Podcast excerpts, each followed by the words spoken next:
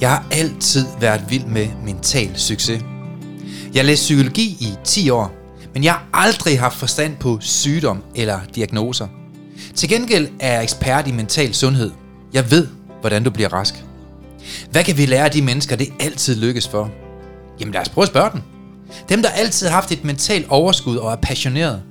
Hvilke principper kan vi lære fra den nyeste forskning inden for positiv psykologi til at udvikle vores egne færdigheder? Brugbar viden, som du kan bruge i dit eget liv til at føle dig bedre tilpas, selvsikker og glad.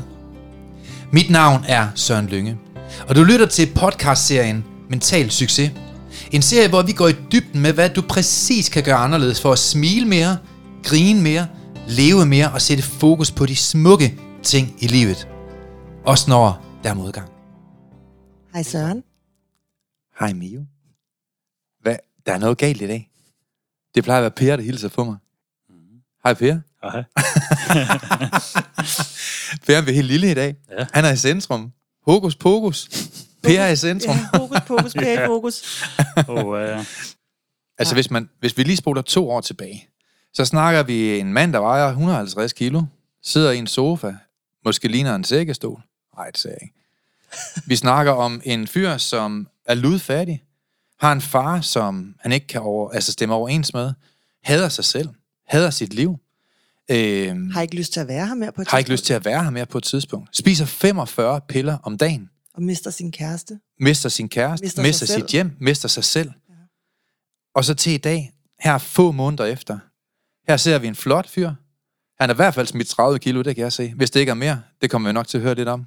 Han sidder jo her med charme, selvtillid og lækkert hår og bare stråler som en stjerne. Og et skæg, der er pænt. Meget smukt. Så tyk, så det ser ud, som om han har suget i et udstødningsrør. Ej.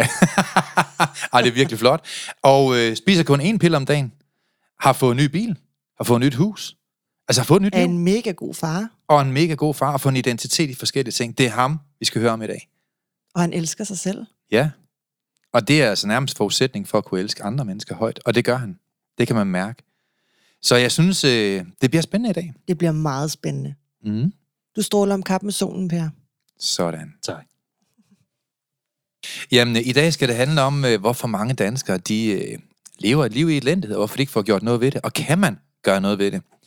Vi ved jo, at rigtig mange mennesker, de har det dårligt. Vi lever i et land, hvor at øh, omkring 500.000 lever med stress. Mm. Omkring 350.000 lever med angst. Omkring 400.000 lever med et for stort alkoholmisbrug. Halvdelen af os er overvægtige. Der blev sagt os. og det blev der Og faktisk. det var ikke mig. og det blev der, fordi i januar måned, der havde jeg sådan en filosofi med, at jeg gerne ville tabe mig 6 kilo, nu mangler jeg kun 10. så, så jeg er i gruppen. Og øh, ej, men pointen er bare, at der er mange mennesker, der kæmper med at få det her gode liv. Og trods det, at vi har opskriften på det gode liv, man ved jo, hvordan man kan leve et liv uden stress. Mm. Vi har også fundet opskriften på, hvordan man lever et liv uden angst, og vi har opskriften på, hvordan man lever et ideelt liv uden overvægt. Ikke desto mindre, så er der bare rigtig mange mennesker, der ikke efterlever det i praksis. Og hvorfor? Mange gange så kan man sige, at vi har nok alle sammen drømmen om at få et godt liv, og dig derude har sikkert også drømmen om at få det liv, som du inderst inde drømmer om, det du håbede på, det du turde tro på som mindre, og mange af os, vi har bare måske mere eller mindre smidt den drøm på jorden. Og uanset hvad, hvordan vi vender og drejer det, så for hver drøm, der er der også bare en ulempe. Det er mega fedt at få den gode eksamen, men der er også en ulemper. Det er flot at have et stort hus, og det er en drøm at få et stort hus for nogen, men der er også mere, der skal støvsuges. Det er fedt at få et jacuzzi udenfor, men der skal også betales mere strøm. Og mange gange så øh, brister menneskers drømme. Men Per, din drøm, Mm. den bristede, ikke? For lige pludselig så skete der noget voldsomt i dit liv, og jeg glæder mig vildt meget til at høre om øh, din fortid. Ja. Jamen, øh, ja. Du opgiver nærmest helt ved tanken, kan jeg se. Ja, men det der i det er jo Der kommer nogle følelser øh, op i dig, kan jeg mærke. Ja, det gør der. Og jeg kan egentlig Ja. også se det. Jeg sad og tænkte over det lige før, fordi jeg, jeg sidder mm. faktisk og tager armene ind for mig selv. Ja, Øh, fordi vi, jeg ved godt, vi skal tilbage i nogle ting, som jeg ikke tænker så meget mere over. ja. Øh, fordi jeg ligesom har skrevet en ny historie, hvor jeg har det. Mm. Øh, Og kan vi ikke bare lige afsløre hurtigt, inden vi kommer for hurtigt hen? mm. Øh, vi snakker jo af specialskole. ikke? Ja. Vi Det er kan- lidt underligt, det der med specialskole, fordi at nu fik jeg, jeg ude og holde foredrag forleden, der, de var så stolte af mig. Mm. Så de kom med en special øl. Det stod simpelthen en special øl, og jeg tænkte, det er sådan en spøjs navn, ikke? Det eneste special, jeg har i mit liv, det var specialskolen dengang. Det var ikke sådan særlig fint. Så føler man sig lidt speciel, jo. Ja. ja, det må det så være. Nå. Nej, øh, hvad hedder det? Man kan sige, at mit liv starter jo egentlig sådan, okay, mm. hvis man kan sige det sådan. Ja. Øh, jeg har en far, der ikke nok, nok ikke var den bedste far, det var han ikke. Øh, men jeg har en helt fantastisk mor, Mm. øh, og som jeg er meget, meget glad for, og stadig her den dag i dag. Men øh, man kan sige, det starter jo egentlig... Øh, min far han gør nogle underlige ting nogle gange. Altså Mm. det der med, når man øh, giver efter en pakke smøger torsdag aften, så kommer han hjem måske mandag. Okay. Øh, og det gør han så en dag faktisk, da jeg er spæd. Så, øh, så har min bror med på værtshus, og jeg er nyfødt der. Og så Mm. mm. lader mig ligge derhjemme, mens min mor er på vagt faktisk, i 12 timer. Hold da op. Øh, og min mor kommer hjem derfra og finder ud af det jo. Og Mm. flytter så ud, så vi bliver jo skilt faktisk nærmest øh, efter det, ikke? Mm. Øh, og så kan man sige, så kan jeg ikke huske så meget. Det er ligesom, jeg kan ikke huske det, og det, det, det er jo noget, der er blevet fortalt. Ikke? Men Ja. øh, efterfølgende der kan jeg generelt ikke huske så meget af min barndom. Og der ligger jo også nogle traumer, der ved jeg godt, som har Mm. mm. måske har været inde over der. Men øh, det jeg ligesom husker, det er, at han, øh, han Mm. møder en, øh, en rigtig, rigtig dejlig kvinde. Helt fantastisk kvinde, en der hedder Anna også. Mm. Øh, og i den periode, der havde det egentlig godt. Jeg var glad. Øh, jeg havde en dejlig familie med min mor, og en dejlig mand fandt hunden. Øh, min far, han var i balance, når han var sammen med hende. Øh, hun dør så af cancer, da jeg er 11-12 år gammel. Mm. Og så sker der bare noget i mig, som gør ondt på en måde, jeg ikke øh, kan håndtere. Og det gør jo, at det, og det gør det også min far. Man kan sige, at han øh, begynder at drikke meget igen, øh, og blive ja, fysisk også. Øh, og hvad kan man sige, jeg var bange, når jeg skulle op. Mm. Og det, det udmunder sig ligesom i, jeg bliver udreagerende, jeg bliver selv øh, aggressiv, og tænker, hvis jeg ligesom kan holde folk på afstand på den måde, så, Mm. øh, så kommer de ikke ind til mig der, hvor det går ondt. Og den kører ud øh, i det spor længe, og begynder at drikke alkohol tidligt også, og finder ud af, at øh, ja, hvad fanden var jeg, 11-12 år gammel, jeg begyndte at drikke alkohol. Så og, du var en byld i røven på alle lærere og hele byen? Ja, det blev jeg. Det Ja. blev, jeg. blev smidt ud af tre skoler, ikke? Og så, øh, hvad hedder det, så ender jeg jo på, øh, faktisk på en øh, speciel skole, noget der hedder Bakkeskolen ude i Frederikssund, Mm. øh, for utilpassede unge, som de kalder det, og omsorgsvigtede ja. unge. Øh, og man kan sige, øh, det var jo det, der var så lidt underligt, fordi jeg levede i to verdener, følger. Mm. Øh, det ene sted, der øh, var vi hjemme med en helt fantastisk mor. Mm. Det, der var svært, det var, at jeg blev sendt op til min far.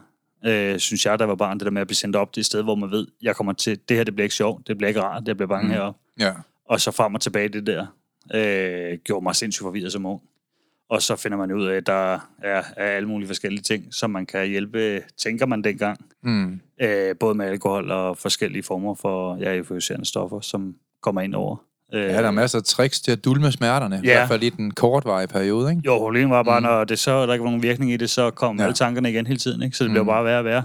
Øh, og så ender jeg ude på, øh, ja, som sagt, på Bakkeskolen og går det, og det Mm. går som det går, når en, hvad kan man sige, øh, når man sender 12 elever hen det samme sted, som alle sammen er utilpasset, så sker mm. der ting og sager. Som Øh, alle sammen er lige under frankeret. ja, og det var vi jo. Altså, mm. der var ingen øh, tankevirksomhed, tror jeg, hvis jeg kigger tilbage på mig selv i dag der. Nej. Øh, men jeg kan huske, det var faktisk for 20 år siden, jeg mødte dig første gang. Ja, det er mange år siden. Ja, det var ude på... I hvad øh, sammenhæng var det? Jamen, det var, du var ude og holde et foredrag ude på den skole, vi gik på. Øh, Okay. og jeg kan Fedt. huske, og jeg kan stadig huske, hvad du gjorde nemlig.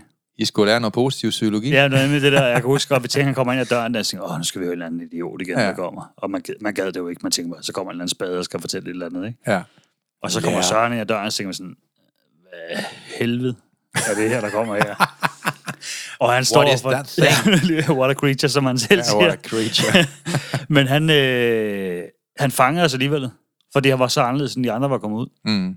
Og jeg kan huske, jeg ved ikke, om du selv kan huske det, men du stod med et hjerte af stof. Ja, det har jeg faktisk brugt ret. Og sådan en stjerne, kan du Ja, huske den? Det er faktisk, ja. det er. Ja. Øh, og fortalte det der med samvittighed. Ja. Øh, med stjernen, der kører rundt, der bliver mere og mere sløv. Og den har bare sid- altså, siddet i mine tanker i, ja, i 20 år, Ja, det og har tænkt over den der. Ja. Øh, men det gjorde jo også, hvad kan man sige, øh, det gjorde ikke alt for mig lige der, Mm. men det gjorde, det ændrede alligevel noget af mine tanker. Mm. Man kan sige, det der var, øh, som var det helt svære for det mig, det hele, det var, jeg var, jeg var en sindssyg følsom fyr, det har altid været. Ja. Når jeg så lige pludselig skal være lavet som om, jeg er en aggressiv og øh, farlig fyr, hvis man kan sige det sådan, Mm. øh, det kunne jeg jo slet ikke være i. Nej. Så alkohol blev også en flugtvej i det. Mm. Øh, for det tog som skulle man håndtere det, ikke? Jo, det er klart. Og hvad kan man sige, det bliver, præger sig jo også igennem mit liv. Man kan sige, jeg kommer jo ud af det, og, kan ikke rigtig finde ud af, hvad jeg skal, og jeg svinger frem og tilbage til det ene og det andet, og ja, det bliver bare aldrig rigtig godt, vel? Nej. Øh, og så kan man sige, lige pludselig så øh, kommer der også nogle forventninger af en, når du lige pludselig mm. bliver over 18, og du bliver 19, og du bliver 20, og, Mm. og der bare ikke sker noget i dit liv. Altså, du har et arbejde, du fester hele tiden, og der kommer bare ingen udvikling. Og Mm. Det fortsætter jo en lang periode, og man kan sige, at min familie bliver mere og mere bekymret for mig, fordi at øh, tingene bliver jo værre og værre. Jeg drikker mere og mere, jeg fester mere og mere. Og det blev min flugt for det hele. Og jeg tror, det der med, at man går ud og drikker, man kan sige, når man går ud og drikker i weekenden, Ja. så skulle det helst være for at have det sjovt. ja. Det ville være en god idé, tænker jeg. Og det var ikke, det var ikke derfor, jeg gik ud og drikker. Og det, det, jeg tror også, det der kobling for meget, og også hvorfor jeg blev sådan en idiot, når jeg drak jo. Fordi når jeg gik Mm. ud og drak, så var det for at flygte for alting. Men hvor mange gør ikke det i dag? Altså skjuler deres problemer, når Ja. de drikker, ikke? Det der Og har svært ved at være sig selv, ikke? Ja, virkelig mange. Mm. Og det var ligesom den, der, der det bad præg af. Og ja. Jeg kan huske, jeg er 23. Min Mm. mor, det skal lige sige, min mor har aldrig sagt et skældsord til mig. Hun har aldrig sagt noget. Okay. Altså, hun har, som jeg aldrig. Mm. Men hun siger en ting til mig en dag, og det er, at øh, vi er til en familiefest. Og så øh, har jeg drukket alt for meget. Og ja. Jeg begynder at overføre mig åndssvagt. Jeg begynder at sidde og diskutere med min storebror. Og min storebror bliver så træt af mig og siger, hvor nu går du? Mm. Fordi nu er det for meget. Og det vil jeg ikke. Og så kører det sådan lidt frem og tilbage. Og så kan jeg huske, at min mor siger noget til mig, som stadig sidder i mig. Fordi hun oh, siger til vildt. mig, det gør ondt at se dig sådan her. Og jeg ved ikke, hvad jeg skal gøre med nu. Mm. Men du begynder at minde mig om din far. Okay. Au. Det var Og ikke noget kompliment. Nej, fald. og det var det ikke. Nej. Øh, og hun har jo aldrig sagt et ondt ord om min far faktisk selv. Nej. Øh, men du jeg, vidste godt, hvad hun Jeg mente? vidste godt, hvad det betød. Mm. Og Kevin, det gik op for mig selv også. Ja. Det er der er på vej hen. Der er noget i generne. Ja. Hvis du udvikler dig i den retning i hvert fald, ikke? Lige præcis. Lad os færre bare gå på. Ja, ja, Øh, 100%. Lad følelserne styre dit liv, ikke? Ja. Og så øh, kører du i sådan, øh, det kører en periode efter, hvor jeg prøver at gøre Mm. det bedre, og prøver at gøre det bedre. Og så møder jeg jo så, øh, jeg min ekskæreste faktisk for, der for ni år siden, så der nu. Ja. Og, øh, Det var Troels, ikke? Ej. Ej, hvor dog, ikke. dog ikke. Det vidste jeg godt. Men, øh, Det var Bertha. Ja. Nej.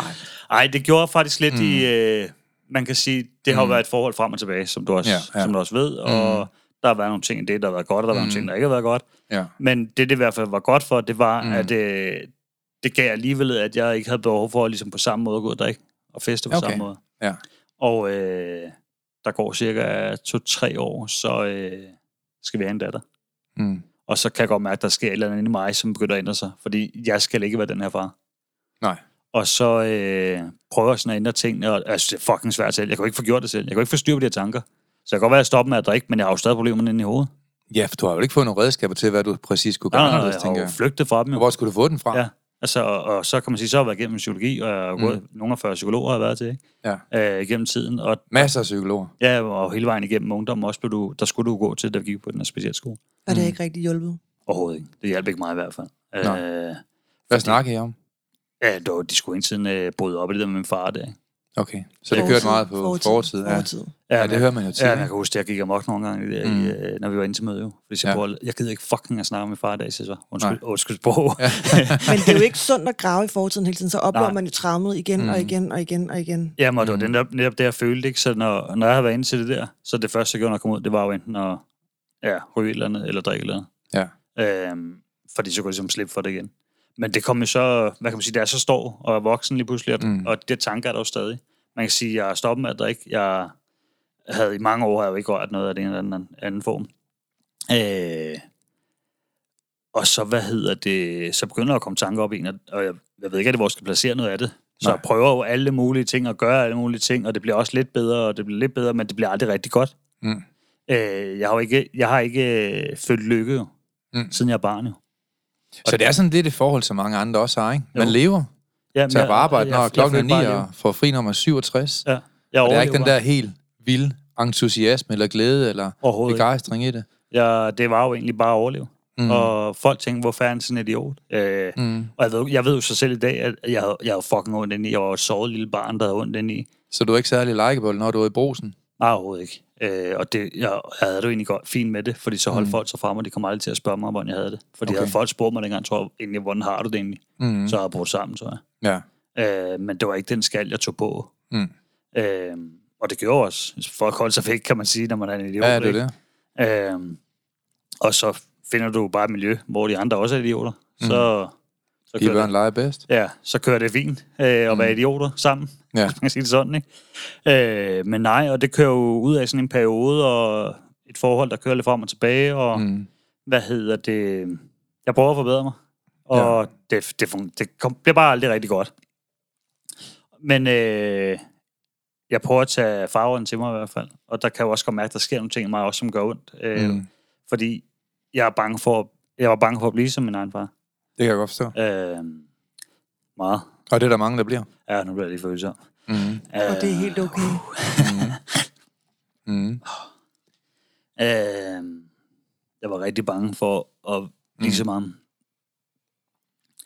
Uh, Jeg skal lige trække vejret. Det er jo klart også, hvis man har en far, som man egentlig ikke synes er særlig cool, Ja. og en far, der bare træder dybt ved siden af, ikke? og man nogle gange tænker, han er simpelthen på øh, niveau med chimpanserne inde i Slås have, så er det ikke særlig sjovt. Nej. Det er, Nej. ikke, det er ikke man lige, lige, har lyst til at vise frem nede i folkeren, vel? Eller nede i fritteren. Nej. Sådan en type far, tænker jeg, jeg. er nødt til at sige den, mens jeg husker fordi jeg kan, øh, der kommer lidt mere om historie bagefter, men jeg er nødt til at Mm. sige den, mens jeg husker for du siger noget til mig, som ændrer, ændrer alt det der. Mm. Det er, Per, du er ikke din far. Mm. Du behøver ikke at være som din far. Nej. Du bestemmer, hvilken far du er. Mm. Og du kan skabe den far, du vil være. Ja, og lægge identitet i det. Lige præcis. Og så Mhm. slip det der, Per. Og så Mhm. tilgive det. Mm. Og, og den har jo taget virkelig til mig, den der. Og, Mhm. og det ved jeg jo, det jeg ikke er, ikke? Men det kommer vi lidt ind på senere. Ja, og så der er sidder jeg og smukt. bliver helt rørt herovre. nu kan hun også tude. altså, det ender med, at jeg skal padle ud for det her studie. Men ja, vi, øh, det kører lidt derud af, og det kører frem og tilbage, og så videre, og så videre. Og øh, jeg starter jo så øh, virksomhed op med min bror, og det kører faktisk super godt. Jeg Mm. ender med, jeg har jo siddet øh, i forskellige stillinger som koordinator inden for kundeservice og øh, Mm. distribution og alle mulige forskellige ting inden. Og var egentlig glad for det, og, og synes, tingene fungerede sådan nogenlunde. Det var bare, jeg var bare aldrig glad. Jeg stod ikke op og var glad. Nej. Øh, og det var jeg aldrig. Øh, og så, hvad kan man sige, øh, det der med egentlig bare at leve, bare overleve. Altså, ja. det, det var det, jeg gjorde.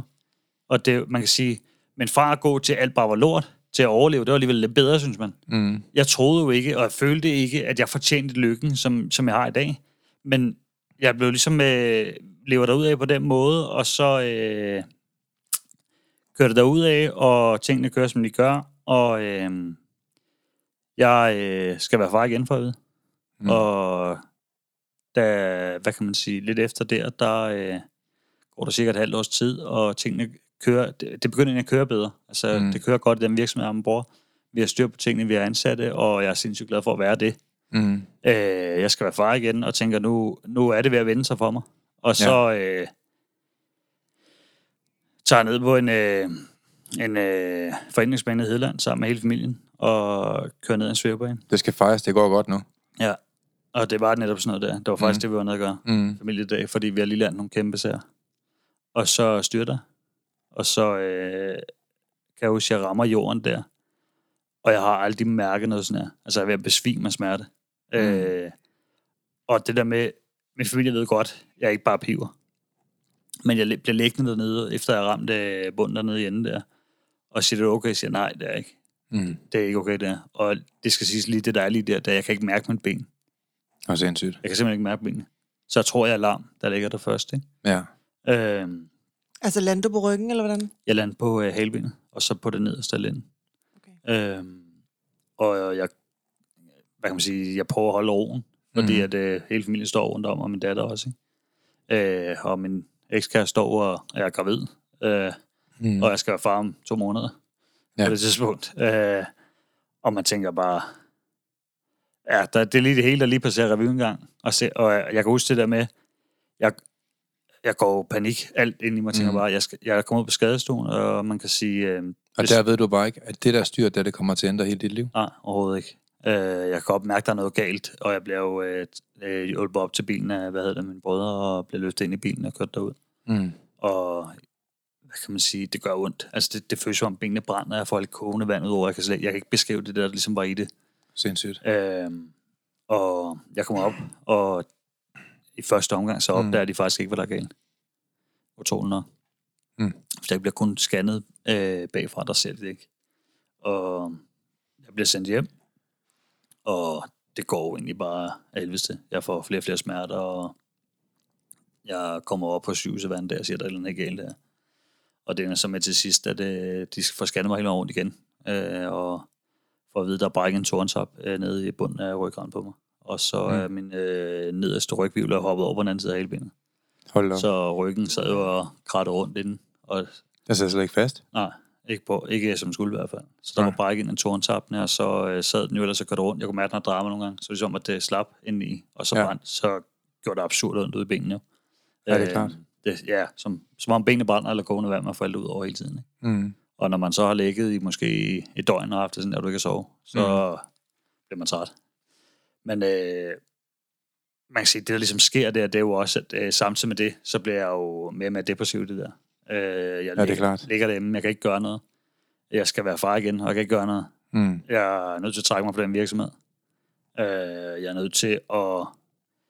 Man kan sige, jeg, jeg mister jo faktisk alt, der er om mig der. Jeg har ikke noget tilbage derefter der. Men en sofa, hvor man sidder i. Ja, det havde jeg jo dårligt, mand. Mm. For den lå du i. Ja. og ja, Jeg det er jo rigtigt. måske. Og så øh, forholdet med min eks går så også et stykke efter det jo. Mm. Øh, og jeg ligger jo bare og bliver større og større derhjemme. Og så kan jeg huske, at øh, jeg ringer til mor en dag. Og det er en samtale, jeg ikke... Øh, jeg har ikke sagt det til mange, Mm. men øh, det der er i det, der er, jeg siger til hende, jeg kan ikke mere. Nej. Jeg kan ikke mere. Øh,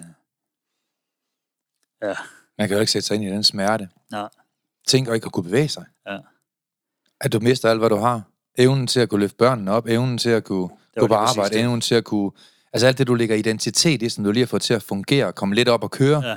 Det bliver nu fejret væk under benene på dig. Ufrivilligt. 100 procent. Og så, øh, det var lige præcis det, min datter sagde til mig, kan du ikke bære mig mere, far? Ja, det var det, det må være frygteligt. Øh, og jeg var altid larmer, men jeg var aktiv, Mhm. mm. meget aktiv generelt før. Ja da. Øh, spillet fodbold og trænet og cyklet Mhm. mountainbike og altid været meget på og leget meget med dem. Ikke? Ja. Så det med, nu kunne jeg heller ikke det med. Nej. Øh, så jeg følte jo alt. Jeg havde jo ikke noget tilbagefølelse. Jeg Det var helt dig, der bare forsvandt. Det var alt, Mm. mm. følte jeg. Og så kan du... Øh, nu har jeg ikke været i fængsel, men jeg kan forestille mig, hvordan det var i fængsel. Fordi jeg lå hjemme i min lejlighed i en seng, hvor okay. Jeg ikke... Jeg kunne ikke gå nogen steder. Ej, Jeg lå bare der. Og så skulle jeg opereres. Øh, og så skal jeg jo ligge en lang periode efter der, hvor jeg ikke må så meget. Ja. Øh, så det, det var jo ligesom om, at øh, jeg lå i isolationsfængsel, så man kan sige det sådan. Mm. Men med, med de tanker, jeg flygtede fra i 30 år. Ja. Og så skal jeg love for, at... Øh, Og de kommer ikke lige væk af sig selv. Nej, og man kan sige, jeg vidste jo, at jeg skulle ikke drikke, når jeg er børn. Øh, og jeg skulle ikke alle de her ting, så jeg tænkte bare, at nu kommer alt jo. Og så Mm. kommer der bare alt, hvad der hedder tanker, alt, hvad der hedder dæmoner og destruktive tanker for gennem hele livet. Det kommer bare, mens jeg ligger der alene. Det er vu. Ja, virkelig. Altså, fordi jeg ligger jo lige pludselig bare i den der verden der helt alene. Mm. Og øh, Du er faktisk tvunget til at mærke dig selv. jeg er tvunget til at mærke mig selv. Mm. Og det er også, at min familie ringer og spørger, om de ikke skal komme ind. Jeg vil ikke have nogen ind. Jeg vil ikke have nogen mennesker ind. Jeg isolerer mig. I en Øh, lejlighed? Ja, For dig selv? ja. Øh, og det gør jeg næsten 3-4 måneder. Hold da hørst. Øh, og så ringer jeg jo til mor og siger, at øh, nu gider jeg ikke mere. Og der er håbet bare. Ja. slukke. Så siger jeg, at jeg havde ikke haft med døtre, så havde jeg... Mm. Ja. Forfærdeligt. Og hun siger så... Øh, jamen, hun, hun siger faktisk, det sidste hun har set, det var et foredrag med dig, at der var foredragsbilleder til salg nu her. Fedt. Og jeg tænker, foredrag ude ved Søren Lykke. Og jeg tror, at min mor prøver at klinge fast i landet, fordi som hun siger, jeg kunne bare huske, der lyttede du til ham dengang, og du læste faktisk en bog frivilligt dengang i skolen Mm. af ham. Så, så jeg kan betale billetten til dig derud. Åh, hvor er hun sød. Ja, jeg har en fantastisk mor, der har jeg. Den bog der, den solgte jeg i 100.000 eksemplarer. Ja. Get det, Alive kan jeg huske ned. det var en sensation, og det er ikke en reklame, for kan ikke købe den. Nej, jeg tror ikke, man har købt den med. faktisk. Nej, nej, jeg har udgivet mange andre siden, men Ja. ja. de, de er simpelthen udsolgt. Ja, jeg tror faktisk Men ikke, ja. man har købt den med. Men den hed Get Alive, kan jeg jeg tror ikke, du kan. Nej, det kan, du kan ikke købe den mere. Nej. Nej. Og så, øh, jamen, så kom jeg ud til foredraget, Mm. øh, og jeg havde det jo totalt elendigt. jo. Virkelig Mm. elendigt. Jeg tænkte bare, at jeg har slet ikke lyst til at tage det ud, men nu gør jeg det, fordi det kan jo ikke blive værre, end hvor jeg er nu, tænkte jeg. Mm. Øh, og så kommer jeg ud og sidder til foredrag, og så kan jeg huske... Øh, Var det herude i Ballerup? det var i Ballerup, ja. Okay. Og vi har jo skrevet mange gange faktisk før, det fandt jeg ud af, og været inde Ja. kunne se tilbage, øh, Ja. hvor Søren altid har været sød til ligesom at give nogle øh, opmuntrende ting gennem tiden. Mm. Øh, faktisk efter det, her, han holdt foredrag for 20 år siden. Så har der været noget kommunikation faktisk. Så han, øh, men jeg kan huske, at jeg kommer ud, og jeg sidder til foredrag der. Ja. Og til at starte med, tænker jeg bare, jeg ved slet ikke, hvad fanden jeg skal tænke lige nu. Og så øh, går Josefine på også. Mm-hmm. Josefine øh, Jespersen er også ude at flyve. Og øh, Og hun går egentlig godt minde lidt om dig. ja, fordi vi sidder, hun sidder, hun, jeg kan huske, hun kigger ud på mig, Mm. mens hun står og fortæller. Og jeg bryder bare sammen. Som i, at jeg sidder derinde. Og Josefine prøver- er jo en af mine tidligere klienter, som Ja. ja. har haft et massivt issue med vrede. Ja. Og har smadret mennesker og Ja. siddet i spjælde og virkelig en hardcore pige, ikke? Ja, hun er, hun er, Og, øh, hun er vild. er blevet sat fuldstændig fri igennem nye livsprincipper til at leve et liv fuldstændig uden øh, vrede og irritation. Jeg får nemlig huske, hun var på, og så... Øh, det Og fortæller den historie, ikke? hvordan hun har forvandlet Hvor jeg sig. tænker sådan, ja, og det, er jeg kan rigtigt, huske, det er fantastisk. det jeg også kan huske, det er Søren, han fortæller jo det der med, at hvis du tænker sådan her, så skal du gøre noget anderledes. Og jeg er ligesom, okay, det er bare alt. Han siger faktisk nu, der rammer mig. Mm. Det er ikke fedt, det her, tænker jeg. Hvad fanden skal jeg gøre? Ja. Og så går Josefine på, det er også, det rører mig helt sindssygt. Ja. Og så går jeg op og snakker med dig bagefter. Mm. Og jeg, vi står og snakker lidt frem og tilbage, og øh, jeg forklarer ligesom situationen til dig dengang, Ja. hvor du også siger, "Men du, du har jo et valg, Mm. hvordan du tænker, selvom du er smerter. Mm. Og så tænkte jeg, hvad fanden mener han, mand? det har jeg sgu da ikke tænkt det dengang. Ja. Og så, øh, jamen, så har det jo øh, ændret sig meget startede der. en gnist i dig. Ja, det gjorde der. Der blev faktisk tændt et håb, og mm. så går der ikke så længe efter der, hvor Ja. at, øh, jeg egentlig starter op i forløb, Mm. øh, og begynder at samtale med dig. Øh, Men det er jo det, mange mennesker de ikke forstår, det der med tanker, ikke? ja, Fordi man skal huske på, at nu kan I prøve som lytter, prøv bare at have én tanke lige nu. Altså, prøv bare at have én tanke, det er jo hvilken som helst tanke. Bare det, du har den ene tanke, så sker der milliarder af processer inde i din krop. Din frontlap, den udskiller lige nu adrenalin og hormoner på baggrund af den ene tanke, du har lige nu. Din lever, den begynder at bearbejde enzymer på grund af den ene tanke. Din mild og sinuskirtel, den begynder at sende en form for kæmpe e-mail ud til hele dit immunsystem. Dit blod det bliver pumpet rundt i din krop, skaber forandring. Din hjerterytme forandres. Dine lunger ændrer deres kapacitet. Og som et lyn, så udsendes et utal af elektroniske impulser og neuroimpulser ud til din hjerne. Og milliarder af kemiske reaktioner, de udløses i din krop, bare på grund af én tanke. Og så kan man spørge sig selv, kunne produktet af de tanker, vi vælger at prioritere og fokusere på, og deres effekt i vores krop, jamen, kunne de være med til at lede vores krop i ubalance? Eller det, som vi andre kalder sygdom? ja. Altså sagt med andre ord, kan man tænke sig syg på baggrund af en dårlig mentalitet og et dårligt mindset. Det kan og ja, man.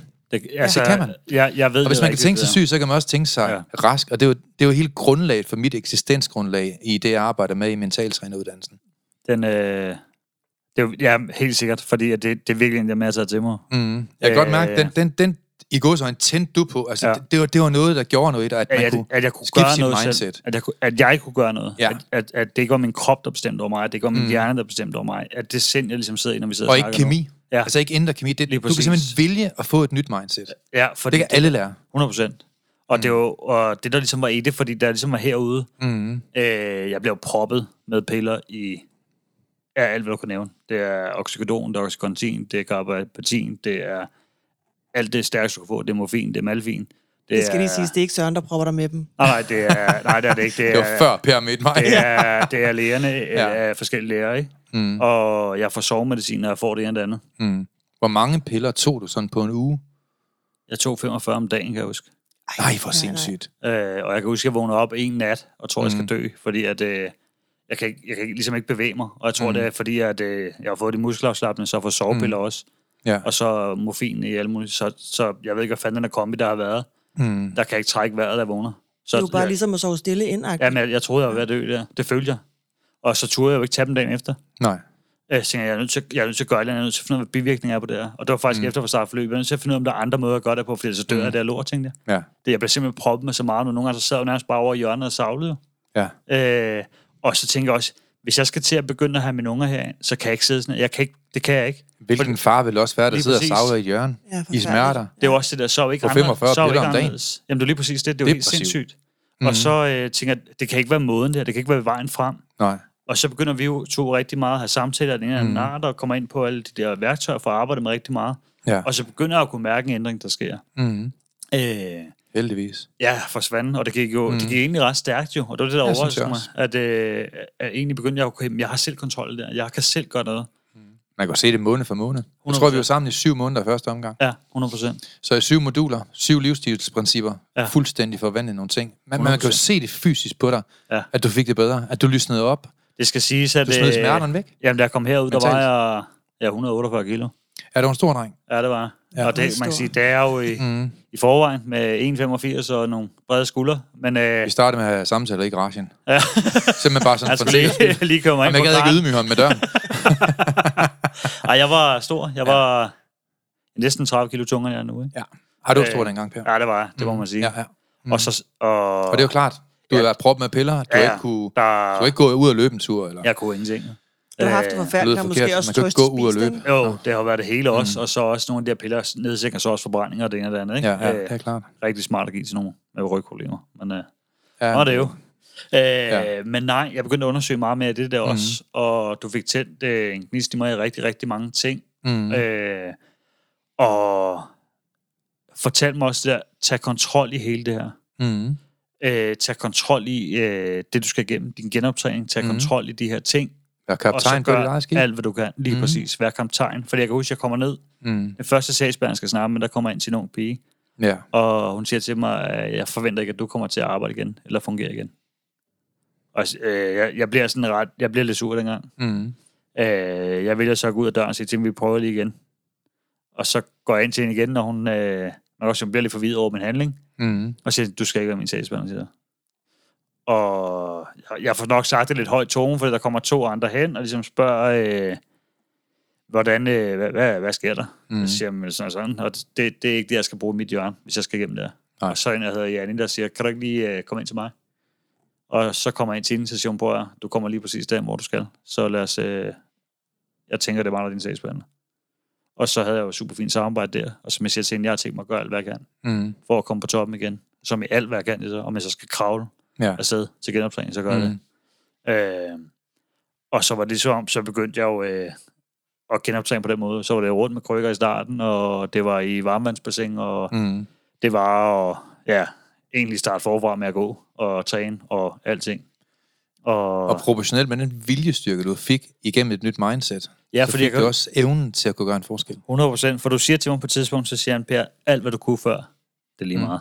Mm. Du starter herfra, og så udvikler du dig herfra. Ja, Så om du kan bære 5 kilo nu, det hvad det var. Kunne du bære 20 kilo før, det er Mm. lige meget, det er fortiden. fuldstændig. Så er fokus på, hvor du udvikler, udvikler dig fra Mm. mm. nu. Men så tog det, det mindset tog meget til mig, det der med at sige, Mm. okay, jeg kan løfte 5 nu. Mm. Hvis jeg kan løfte 10 næste uge, så har jeg udviklet mig. Ja. Og det er jo så egentlig bare, det er jo så små ting, Mm. mm. men det er jo lige præcis det også, som jeg prøver at forklare mange mennesker. Mm. Det er alle de små ting, der gør den store forskel. Vi bliver nødt til at have fokus på alt det, der er smukt og godt. Det er jo lige præcis det, fordi Og der vi er jo ikke mange, et færdigt der, produkt, man er kun produkt i udvikling, ikke? Slet ikke, og der er jo mange, der tænker, at det er et eller andet mm. specielt, man gør. Nej, det Mm. er 32 moduler, Ja.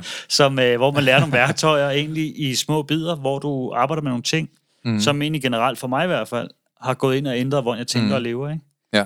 Og så øh, kørte jeg det ud af sådan jo, og så kan jeg huske, at øh, vi sidder og snakker en dag herude, Mm. og jeg er egentlig ved at være færdig med forløb, og man kan sige, øh, det var også, man kan sige, vores snakke ændrer sig lidt også, fordi du, vi snakkede jo også ude for forløbet lige pludselig, og mm. Mm. jeg ringer og spurgte til råd som forskellige ting, hvor at, Ja. øh, du var god til at hjælpe mig også i forhold til, hvad jeg skulle gøre. Mm.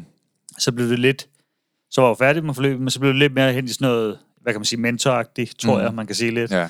Øh, jeg søgte råd ved Søren stadig efter, og øh, Men det er også fordi, det var fedt at arbejde med dig, fordi man ser jo, at du virkelig havde den der viljestyrke, mm. og du skabte stærke resultater med et nyt mindset. Du gjorde nogle ting anderledes, kan man sige, ikke? Ja. Fordi mange andre, der har depression, altså depression, hvad er det? Altså for det første er det et fint klinisk navn for noget, man ikke rigtig ved, hvad er. Og øh, på mange områder, så kan man sige, at et lægegodkendt navn, det gør mange ansvarsfri over for fænomenet. Mm. Altså, de gør ikke noget ved det, fordi nu har de fået en stempel i panden, nu er jeg bare depression, og så sidder man i et hjørne, og så øh, sidder der og gør ingenting, sætter rilleren i sin fløjlbukser, og ser malingen tørre og sådan noget, ikke? og gør ikke rigtig noget. Og så får man at vide, at man skal bare tage nogle piller, og så kurerer det det hele, og så skal man lade sig indlægge, hvis det går galt, ikke? Og derfor går tusindvis af mennesker jo rundt og laver ingenting, mm. eller bare sidder derhjemme og glor, eller går til psykolog, eller tager piller, uden rigtig at arbejde med deres mindset og få et bedre og stærkere liv, fordi lykke, det er jo en volumenknap, vi kan skrue op og ned for, mm. hvis man ellers vil lære det. Og alle kan lære nye færdigheder, hvis man vil. Og derfor tror jeg, at mange de forbliver i smerten, fordi at de ikke fokuserer på at fjerne årsagen mm. til smerten. Og det er jo ens egen selskabte elendighed mange gange. Ja, der er nogle vilkår ifølge i kraft af sygdom, vi ikke kan ændre på. Men der er sandelig langt mere uden for vilkåret, som vi kan ændre på og skabe livskvalitet omkring. Og øh, jeg synes jo så, at det er sørgeligt at se flere og flere, de bliver afhængige af piller, uden evnen til at forstå, at det er dem selv, der skal ændre sig. Ja. Det synes jeg, det er vanvittigt. Og der synes jeg, det var fedt ved dig, og det er også det, jeg fik energi af selv, ved ja, både dig og de andre klienter, som jeg træner hver dag, det her med at se folk forandre sig. Fordi at det er jo fantastisk at se, at man virkelig kan træne folk igennem nye færdigheder til at få et bedre liv og igennem nye livsprincipper. Jamen, jeg har, jeg har en lidt sjov, men den er faktisk nogle nævne Mm. med piller. Ja. Jeg får øh, diagnosen af det. Og jeg havde sådan en idé om, når jeg fandt ud af, hvad det var, Mm. så var løsningen så var det, så var det jo det. Ja. Så forsvandt mine problemer. Mm. Og da jeg så får øh, pillen, så forsvandt problemerne ikke jo. Nej. Så var det ligesom, øh, jamen, tankerne er jo for fa- fanden stadig det samme. Lige Hvor du også siger til mig, du er nødt til at gøre noget Mm. anderledes. Du er nødt til at lære, hvordan du agerer i hele det her. Ja. Og hvad kan man sige, i dag der ser jeg det som en kæmpe force, for det Mm. giver mig en masse ting. Det giver mig nogle kreative tanker, Mm. det giver mig nogle underlige tankemønstre, Ja. ja. og underlige idéer på alle mulige måder, og Mm. impulsivitet på alle mulige måder. Mm. Men det giver mig et drive også helt Ja. sindssygt. Så jeg ser det ikke som en problematik for mig i dag, Nej. fordi at nu mit øh, liv indrettet efter, jamen jeg lever som jeg er, og jeg er sgu Mm. lidt anderledes måske end nogle andre, men jeg er mig, Og du styrer det selv. lige præcis. Og det har jo egentlig også, Mm. Øh, hvor det ligesom bærer hen, og er båret hen nu, Mm. man kan sige, hvis vi så går ja, to, to og et halvt år siden, tre mm. år tilbage, der øh, begynder der at ske en masse ting, og jeg begynder at lave nogle ændringer, og ligesom mm. øh, for to år siden øh, kommer, ja, hvad er det nu? Ja, det er jo et stykke tid siden, jeg startede op hovedet. Jeg startede egentlig, fordi jeg siger til Søren, jeg Ej, tror, det er i hvert fald et par år siden, er det ikke det? jo, det er det Ja. nu. Mm. Og jeg, jeg kan huske, at jeg siger til dig, jeg tror, der sidder nogen derude, Mm. som godt kunne bruge en hånd, eller bare lige et eller andet redskab, så de kunne komme i gang med et eller andet. Ja. Hvor vi så sidder og snakker med, faktisk det, der var det der gratis introkurs i starten Ja. hvor du spørger, om jeg har lyst til at komme ud. Og det, der Det også var for mig, det. ja, Ja. for det, der også var for mig, det var, så kom Ja. jeg jo ud jo. Ja, så kom Øh, du lidt ud af døren også. Lige præcis. Og kom det var det, ud, der skulle øh, til. Ja, det var det. Fordi det gav mig lige noget at Mm. brænde for igen. Men der er jo mange mennesker, de tror, at bare en pille vil hjælpe. Ja. Og det er, jo, det, er jo, det er jo spøjst at tænke på, at mange mennesker, de tror, at en pille, den kan fjerne årsagen til dine smerter. Den kan måske fjerne nogle smerter, en pille. Den kan sætte nogle dulmende ja. Øh, ting i gang inde i hjernen. Men en pille fjerner ikke årsagen til smerten, og det er jo det, der er det store problem. Og det er faktisk også det, der er psykiatriens og øh, medicinalindustriens store, store issue. Det er jo, at psykiatriens forklaring af årsagen på psykisk sygdom, det har i overvis været, at det skyldes en kemisk ubalance. Ja. i hjernen. Øh, men det er aldrig nogensinde bevist. Øh, der er ikke noget, der hedder en kemisk ubalance i hjernen. Det er noget, medicinalindustrien de har fundet på. Ja. Men det er dog en forklaring, der passer rigtig godt ind i medicinalindustriens øh, forklaring, fordi så har vi jo brug for deres øh, fremstillede medicin, Mm. øh, sådan mediciner og præparater, kan man sige, ikke? for at komme tilbage i balance igen. Og det giver jo eksistensgrundlag for at sælge for flere milliarder kroner Ja, medicin det er om dagen i Danmark. Ikke? Så, men man kan så sige, der var en, der skrev til mig forleden dag, øh, Søren, man kan altså godt måle en, en ubalance, kemisk ubalance i hjernen. Øh, ja, det er rigtigt. På patienter, der lider af psykisk sygdom, det er rigtigt. Men ja. Det kan du også, når folk de er forelske. ja. Det kan du også, når folk de er vrede. Så det er det, der hedder mikromålinger. Øh, målinger, ikke? Altså, du kan ikke gå ind og måle noget makromåling på det her. Øhm, så man kan godt måle en kemisk ubalance i hjernen, men også hvis man er sovefuld, for eksempel. Men det er ikke nok til at skulle ødelægge hjernen med endnu mere medicin. I min verden i hvert fald. Jeg tror, at årsagen til kemisk ubalance, altså i gåsøjne kemisk ubalance, det er mere i, i alle tilfælde den samme. Det er en ubalance, der stammer fra følelseslivet. Mm. At man simpelthen har ondt i følelserne. Ja. Helt sikkert. Og jeg tror, at mange mennesker, de har så meget ondt i følelserne, så at man kan simpelthen kan mærke det overalt. Og der mener jeg jo, at, så, at når man har ondt i følelserne, så skal man gøre nogle ting anderledes igennem ens mindset. Hvor andre mennesker, de så vælger sygdom igennem altså piller i stedet for. Ikke? Så jeg tror tit, det er et skyldes undertrykte, fø- undertrykte følelser, undersocialisering eller manglende personlige og sociale færdigheder. Og det er altså noget, man kan ændre på selv. Og det er du et levende bevis på, Per. 100%. Du er et levende bevis på, at i 100%. stedet for piller, så valgte du at ændre dit mindset. Ja. Hvor mange piller spiser du i dag? Jeg spiser kun én. Sådan der. Og det er... Faktisk for... dog, dog ikke. Det sagde jeg ikke. Ej, jeg får... lige Øh, Tag lige en hver morgen for at være sikker. bare lige så Sådan er der. morgenklar. Nå, det er derfor, jeg skal stille kontor med Per. Ja, lige præcis. Du får et ud i græsset. Ej, jeg øh, tager en enkelt pille nu Okay. øh, for ADHD. Ja. Og den tager om morgenen. En Mm. depot-tablet, og det er faktisk det. Ja. Og det, den lige giver mig, det er, at øh, jeg lige slapper lidt af hovedet, så der ikke kører mm. 90 tanker en gang, af gang, så kører der måske bare 8. Så fra 45 piller til en pille.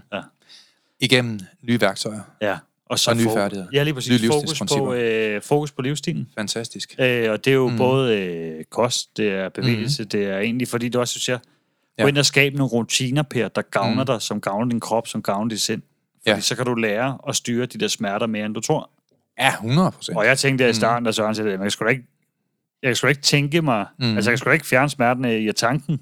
Mm. Øh, og Mhm. det har jo så fundet ud af i dag, at man kan bruge hvad det, kognitiv fleksibilitet i forhold Mhm. til det der med, og, hvordan man egentlig tænker om det. Mm. Fordi stresser du hele tiden kroppen, så mærker du også sygdom mere. Så Mm. mærker du også nervesmerter mere. Mm. Man Øh, kan også lære at smerte. Prøv ja. du at spørge en maratonløber. Prøv Ja, at spørge bokser.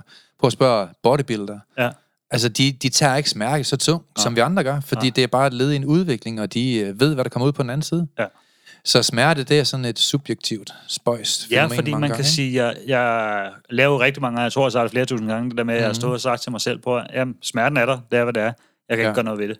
Mm. Så når jeg mærker smerten, så, begynder man, så går min krop ikke i stresstilstand, som den gjorde før. Nej. Før der kunne jeg mærke det, jo, så begyndte Mhm. hjertet at banke, jo, når det gjorde ondt. Ja. Det gør det jo ikke mere.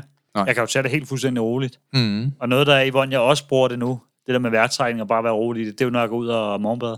Ja. Fordi selvom folk siger, at det er jo Mhm. pissekoldt, jeg mærker det ikke. Nej. Jeg går bare ud, og jeg står bare og nyder det. Og folk Mhm. tænker, "Jamen, hvordan kan du gå ud i koldt vand? Jeg kan jo Mhm. se...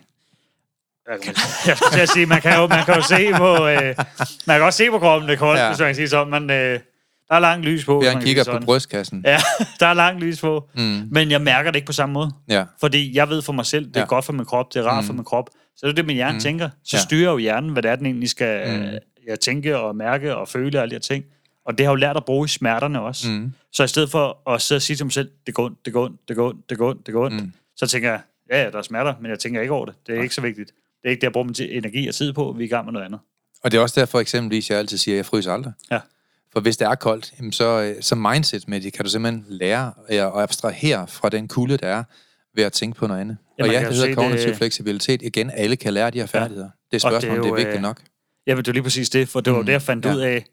Jeg blev, nu blev jeg jo rigtig nørdet ned i det her, og synes, det var sindssygt spændende, det der med at gå ned i værktøjerne og arbejde med hver en, mm. Mm. og det psykologiske i det, og, og hvad hedder det, øh, hvordan det var bygget op, hele det der med, mm. hvordan det Mhm. fungerede i hjernen, og, og, og så har det jo bare virket super godt for mig. Det er også derfor, du vil være mentaltræner i dag, jo. Ja, ja, 100 præcis. Altså, nu sætter du en identitet i at give noget videre. Det synes mm. jeg, det er jo Mhm. super smukt, kan man sige, ikke? Jo, for det skulle jeg jo Det også. fedt. altså, det, der var vildt for mig, det var jo, at øh, Mhm. du så noget i mig lang tid før jeg selv Mm. gjorde det. Ja.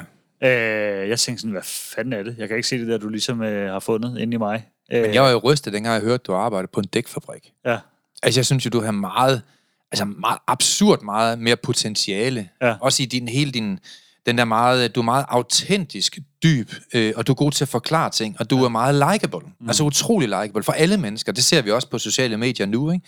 Og jeg tænker, at få sådan en profil ind i en virksomhed, hvor vi kan inspirere hele Danmark til at få ja. Ja. et bedre liv. Altså, det er et fund. Det er for mig et fund. Alle elsker Per. Ja, altså Ja, det er guldet for enden af regnbuen. Sådan er det bare. Men, og det er jo virkelig det, jeg har Og det var så skulle, øh, fjernt fra et dækfirma, kan man sige, hvor det bare skulle sælge dæk, ikke? Jo, det var også fjernt for mig jo. Altså, jeg Ja. kan huske, at du spurgte, om du må tage et billede af mig. Så siger jeg, nej, det må du ikke. Mm. Må jeg, må altså, må Mm. jeg tage et billede? Nej, det skal du ikke. Mm. Må jeg tage, så, så spørger du lidt efter, må jeg måske tage en lille video af dig? Nej, det skal du faktisk heller ikke. Og i dag lytter, så bliver han sur, hvis vi ikke gør det. Ja. Nu elsker han det. Ja. Filmet mig lige. Og så, øh, man kan sige, det der jo også var, det var, vi havde jo snakket om, Mm. at jeg har sagt til, at du skulle være lidt hård ved mig, fordi jeg havde mange undskyldninger. Ja, Og jeg havde undskyldninger for alt. og kom noget selverkendelse ind over. Ja. Det var smukt. Altså, så havde jeg sagt, mm. du må gerne være lidt hård til mig, du må gerne mm. sige det direkte til mig. Ja. Og du må også gerne skubbe mig nogle gange ud af komfortzonen. Ja. Fordi at jeg har svært ved at tage skridtet selv nogle gange. Mm. Mm. Og jeg kan huske, så øh, står vi til et foredrag Mm. og øh, jeg sidder oppe i baren, og så ja. kan jeg begynde at Søren at præsentere en, og jeg tænker, at det lyder ret meget ligesom mig det der. Og du siger så mit navn til sidst, og jeg tror, der sidder 50 mennesker der, og jeg tænker bare... øh, så vil jeg have Per gerne om at fortælle lidt om øh, Ja. sin egen historie, og jeg sad oppe i baren og tænkte, øh, det, Det har vi ikke aftalt. det har jeg faktisk bare ikke lyst til, nej. Jeg, jeg synes, gjorde du sagde det. udfordring. Ja, lige præcis. Men jeg gjorde det jo. Ja. Øh, Og det var igen med ændre dit liv. ja, det var det. Fordi jeg, der, der var noget inde i mig der med, at... Øh, og der kommer nogen bagefter og siger, prøv at det, der, det inspirerer mig sindssygt Du meget. bliver accountable. Ja. Lige pludselig så, så står stå inden for noget integritet, som du har sagt, du gerne vil ændre. Ja, Og der er lige pludselig 50 mennesker, der har bevis for, at det vil du ændre. ja. Det har en kæmpe påvirkning i menneskers liv. Og det var, det var super fedt jo. Jeg tror ikke, jeg overdriver, hvis jeg siger, at jeg nok har haft 1000, altså fysisk 1000 mennesker på en scene. Ja. Jeg holdt over 4.500 foredrag. Ja. Og jeg benytter mig meget af det der med, folk de skal op og fortælle deres historie. Ja. Fordi at så bliver de accountable over for de livsstilsbeslutninger, de tager i deres ja. Liv. Og hjernen vil egentlig gerne udfordre os. Vi, vi, vi, når vi er i overhandlingsbanen, og vi giver hinanden udfordringer, så sker der altså ting, der sker det, at vi vokser, og vi kommer ud af vores comfort zone. Og det er jo der, hvor der sker dynamik, ikke? Jo, der, der er jo Og sket selvværd. absurd meget. Selvværk, vi har jo, du har fået det langt bedre også på ja, andre, ja, ja. andre altså, områder. Jeg kan huske, jeg siger til dig for to år siden, at jeg kom ind på kontoret og siger, Søren, jeg vågnede op i dag, og jeg var glad, da jeg vågnede. Ja. og så jeg sådan, hvad, hvad, hvad mener du? Simpelthen, det har jeg ikke gjort hele mit liv næsten. Jeg vågnede op glad, Søren, siger jeg. Jeg vågnede Ja. bare op og var glad i morges. Ja. Uden at der var nogen grund, ja, det er fantastisk. hvor man tænker lidt. Og, og, det, og det, det er jo også, jeg siger, Ja. øh, det gør jeg jo nu. Mm. Altså, det, så det er jo bare en del af mig, når jeg stopper om morgenen, så er jeg egentlig godt humør. Ja. Udfører den her morgenrutine, jeg ved, jeg giver alt det, jeg har brug for. Mm. Øh, nu kan jeg sige min morgenrutine, det er det der med, at lige så snart jeg står op, så kører jeg faktisk ud og går en tur, og så hopper i vandet. Ja. Fordi så er jeg i gang med dagen, og Ja, det giver mig noget. Og det er det der med at få andre også at finde det, der giver jer noget. Finde Mm. den morgenrutine, der giver jer noget. Mm. Og så, øh, når jeg er færdig med det, så får jeg lige træne. Fordi så har jeg gjort de ting, jeg ved, der ligesom holder min krop i balance. Ja. Øh, og så også, hvad jeg spiser. At jeg tænker over, hvad jeg Mm. spiser, hvad det er, jeg fylder ind i kroppen. Fordi jeg ved, sidder jeg og spiser alt muligt lortemad, Mm. Så øh, føles det ikke godt i kroppen. Nej. Og jeg er nødt til at skabe balance i min krop for at, at fungere bedst muligt. Mm. Man kan sige, smerterne er jo, det er jo ikke, smerterne er jo ikke for, øh, væk, vil man sige. Det, der sidder jo stadig en, Ja. nogle hjernerør inde i kroppen på mig, hvis man Mm. mm. siger det sådan. Men øh, jeg mærker det ikke, og tænker ikke over det, og jeg lever Mm. mm. og har det godt, og jeg, jeg lever. Ja. Altså, jeg lever livet nu. Men det er lidt ligesom det, jeg sagde også i sidste udsendelse med Mathias Lynge der, ikke? Der er mange, der har morgenrutiner. Ja. Altså, de børster tænder, de øh, spiser deres havregryn og med lidt beriget uran, eller hvad de tænder på, ikke? Ryger en tampon og hører noget musik, øh, Rammstein, eller hvad man nu gør, ikke? Og man øh, drikker en morgensjuice, og så videre, så videre, og lidt levertran. Det er jo ikke de morgenrutiner, jeg snakker om. Nej. Det er jo mentale morgenstri- ja. øh, morgenrutiner, jeg gerne vil have folk ind og bruge. Og man bruger måske rask væk 30 minutter på mange materielle ting, og mm. fysiske ting, og praktiske ting. Men det er jo de mentale ting, som vi ikke bruger to minutter på.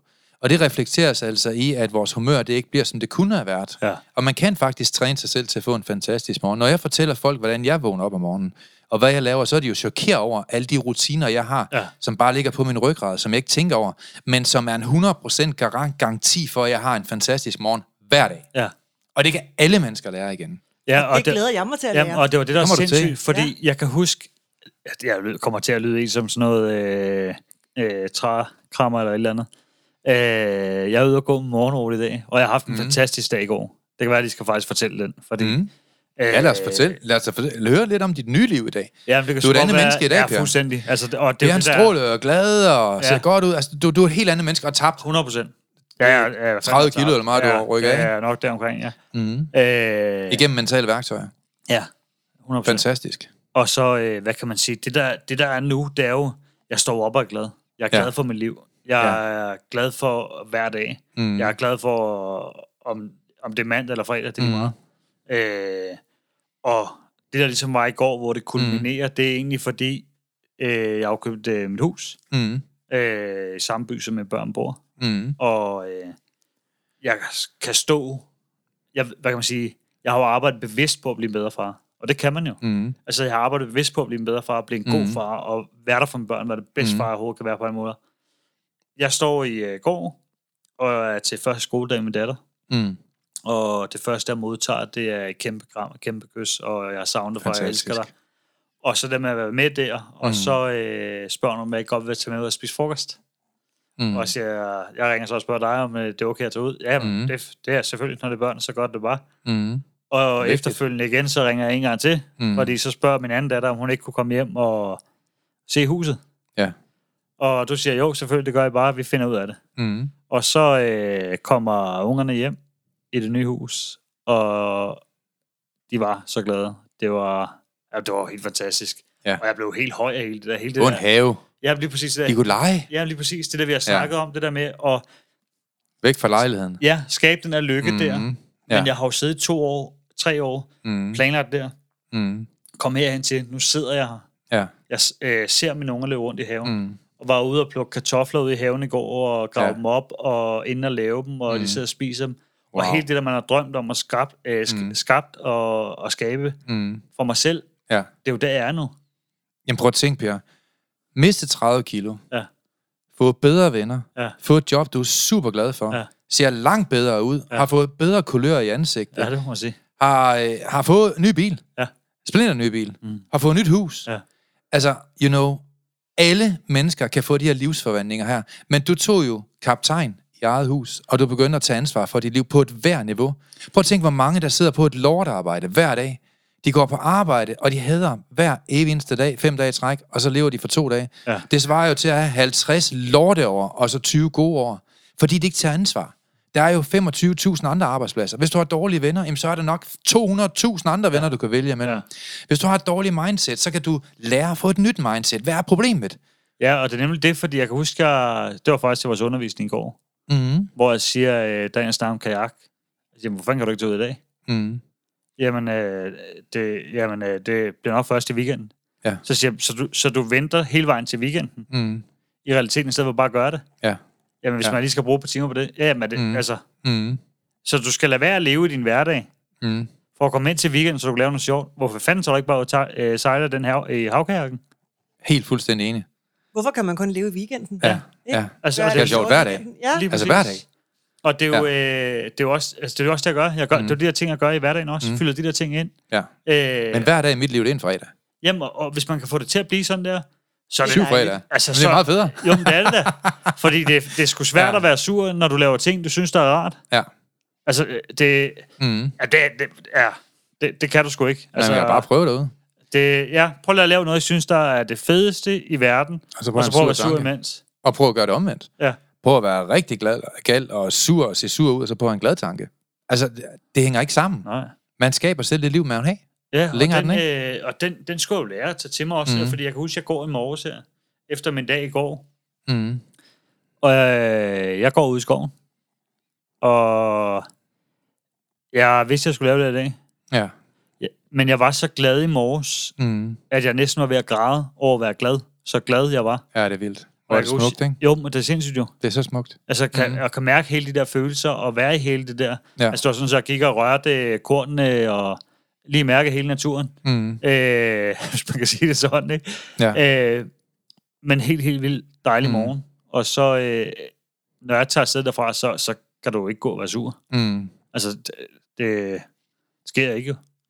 Men det er spøjt nok, spøjt nok, fordi når man ser på hele medicinalindustrien, hele vores land, som det er sat sammen, det er, når du er syg, så går du til lægen, så kommer du ja. i psykiatrien, ikke? eller til psykolog.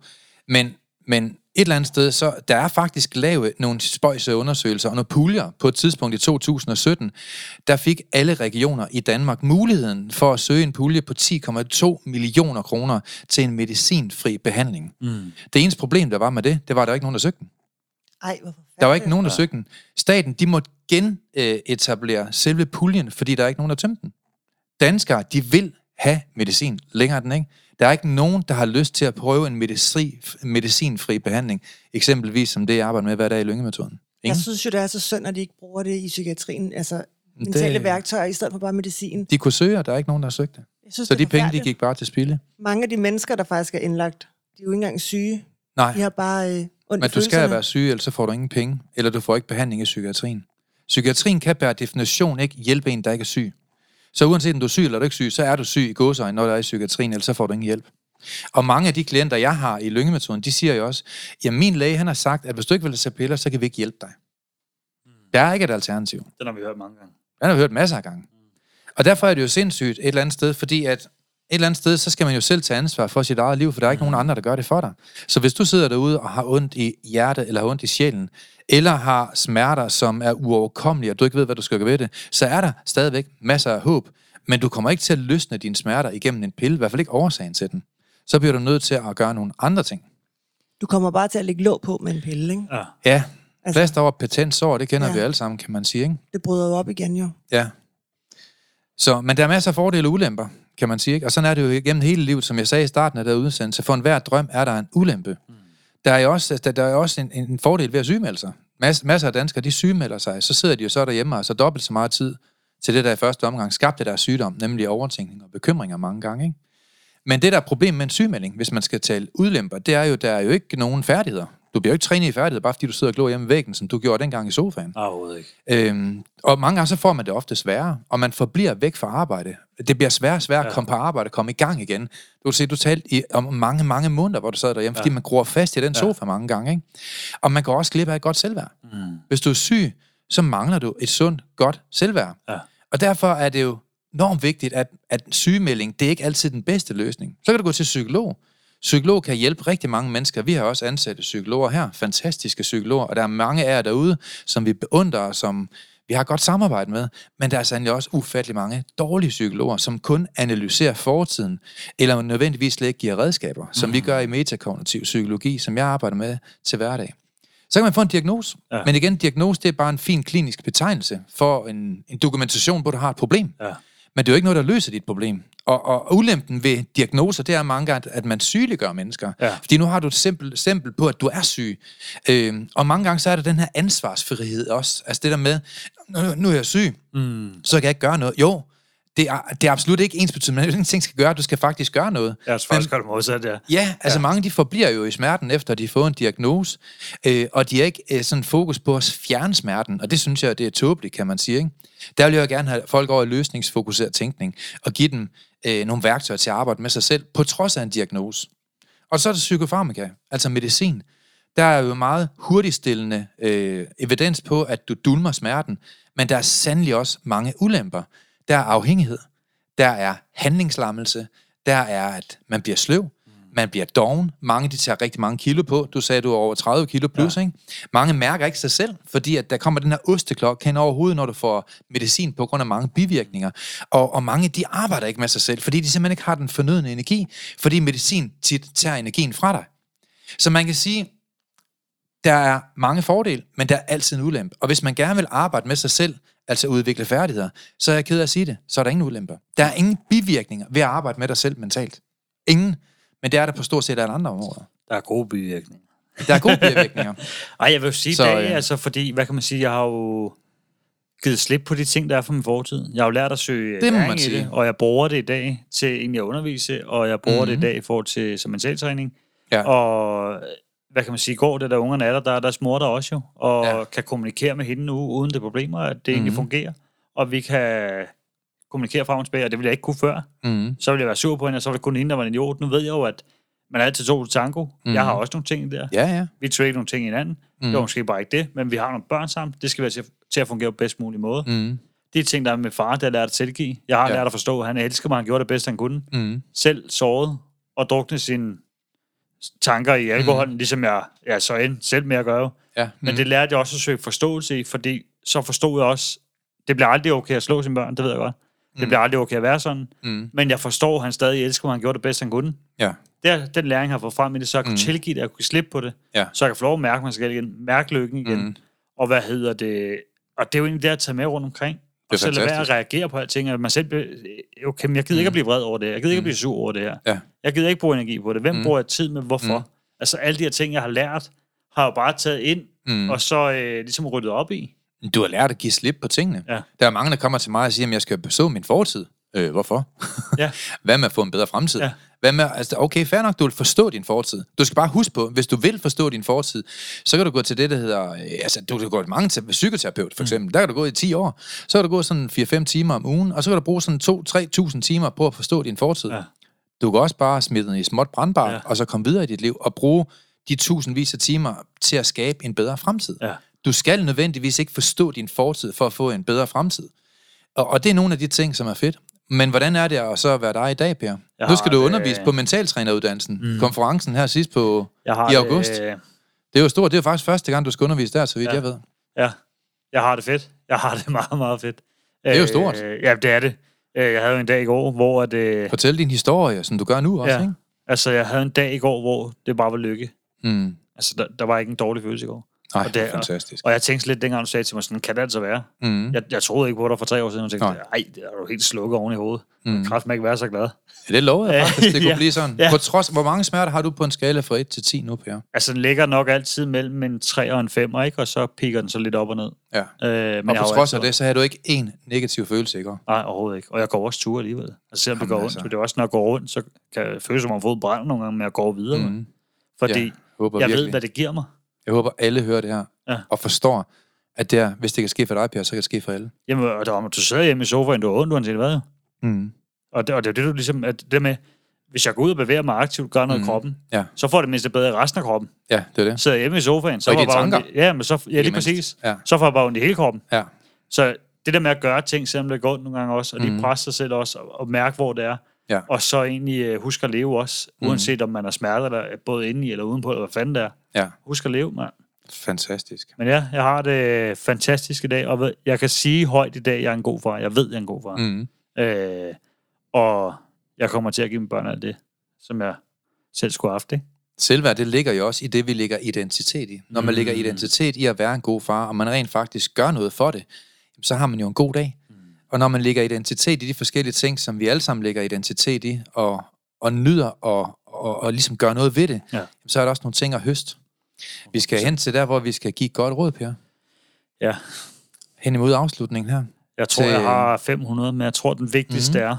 er, øh, det er egentlig, lad være og bare øh, stole på, at dit liv kun kan være sådan. Mm. Der findes andre veje, og du Ja. kan få det bedre, end du selv tror. Rigtig, rigtig smukt. Men tag skridtet. Mm. Og mit gode råd, det er, hvis du har lyst til at få et bedre liv, og hvis du ikke ved, hvor du skal gå hen, så husk, at vi, øh, vi, vi har jo valgt helt frivilligt, Per. Vi får ikke en krone for det. Ja. Men vi har valgt at tage Danmark rundt. Ja. Allerede her i starten af september Mm. og oktober Ja. og november. Ja. Og besøge alle de største byer i Danmark. Hvor at mange mennesker allerede er begyndt at melde sig til. Ja. Til at øh, møde os her i øh, Mental Succes-podcasten. Vi har lejet ret mange Scandic-hoteller over Ja. hele Danmark. Og det er ikke en reklame for Scandic. Det var simpelthen, fordi det var mest praktisk. Jeg er selv for dum, hvis det var mange forskellige hoteller. Men nu er det kun ét, jeg skal huske på. ja, lige Dem er vi præcis. lånt i alle store byer. Og man kan gå ind på vores hjemmeside, mentalsucces.com og lige at melde sig til, Mm. mm. hvis man har lyst. Det er, det er teoretisk gratis. Man øh, betaler lidt for det, og så får man en gratis bog. Mm. Så det her det er ikke en reklamekampagne. Det er simpelthen for dem af jer, der har lyst til at høre Pers historie igen, og møde nogle af de andre fantastiske mennesker, som vi prøver at øh, lade jer inspirere af. Fordi mm. alle mennesker kan få et bedre liv. Alle mennesker kan gøre små forandringer, som kan gøre en kæmpe forskel. Lige præcis. Altså, jeg sidder jo sure til mig lige nu, for jeg starter på mentaltræneruddannelsen herude, og jeg glæder mig helt vildt. Ja, Men jeg kan og vi se glæder Per, dig til at have hvordan dig han med. stråler. ja, så bliver jeg Tak. meget inspireret. Det bliver fantastisk. Jeg beundrer jer meget i hvert fald. Vi beundrer dig. Det gør vi også. Tak. Mio, hun skal, hun skal til at hjælpe os med sociale medier, for det er jeg ikke særlig god til. Det bliver godt. Men jeg er god til at lave frikadeller. Det glæder jeg mig til. Jeg er god til at lave sovs. Ej, hvor får vi det hyggeligt. ja, det bliver god mad. Kan I have en god dag, dejlig Danmark. God dag. Tak for i dag. Tak for det. dag. Vi er glade for, at du har lyttet med på podcastserien Mental Succes. Hvis ugens emne har givet dig værdi, så er du meget velkommen til at dele det på sociale medier. Og hvis du har lyst, så har du mulighed for at møde os hver måned, når vi turnerer Danmark rundt med åbne foredrag og giver mentale værktøjer væk. Vi glæder os til at se dig på mentalsucces.com. Vi ses i næste uge.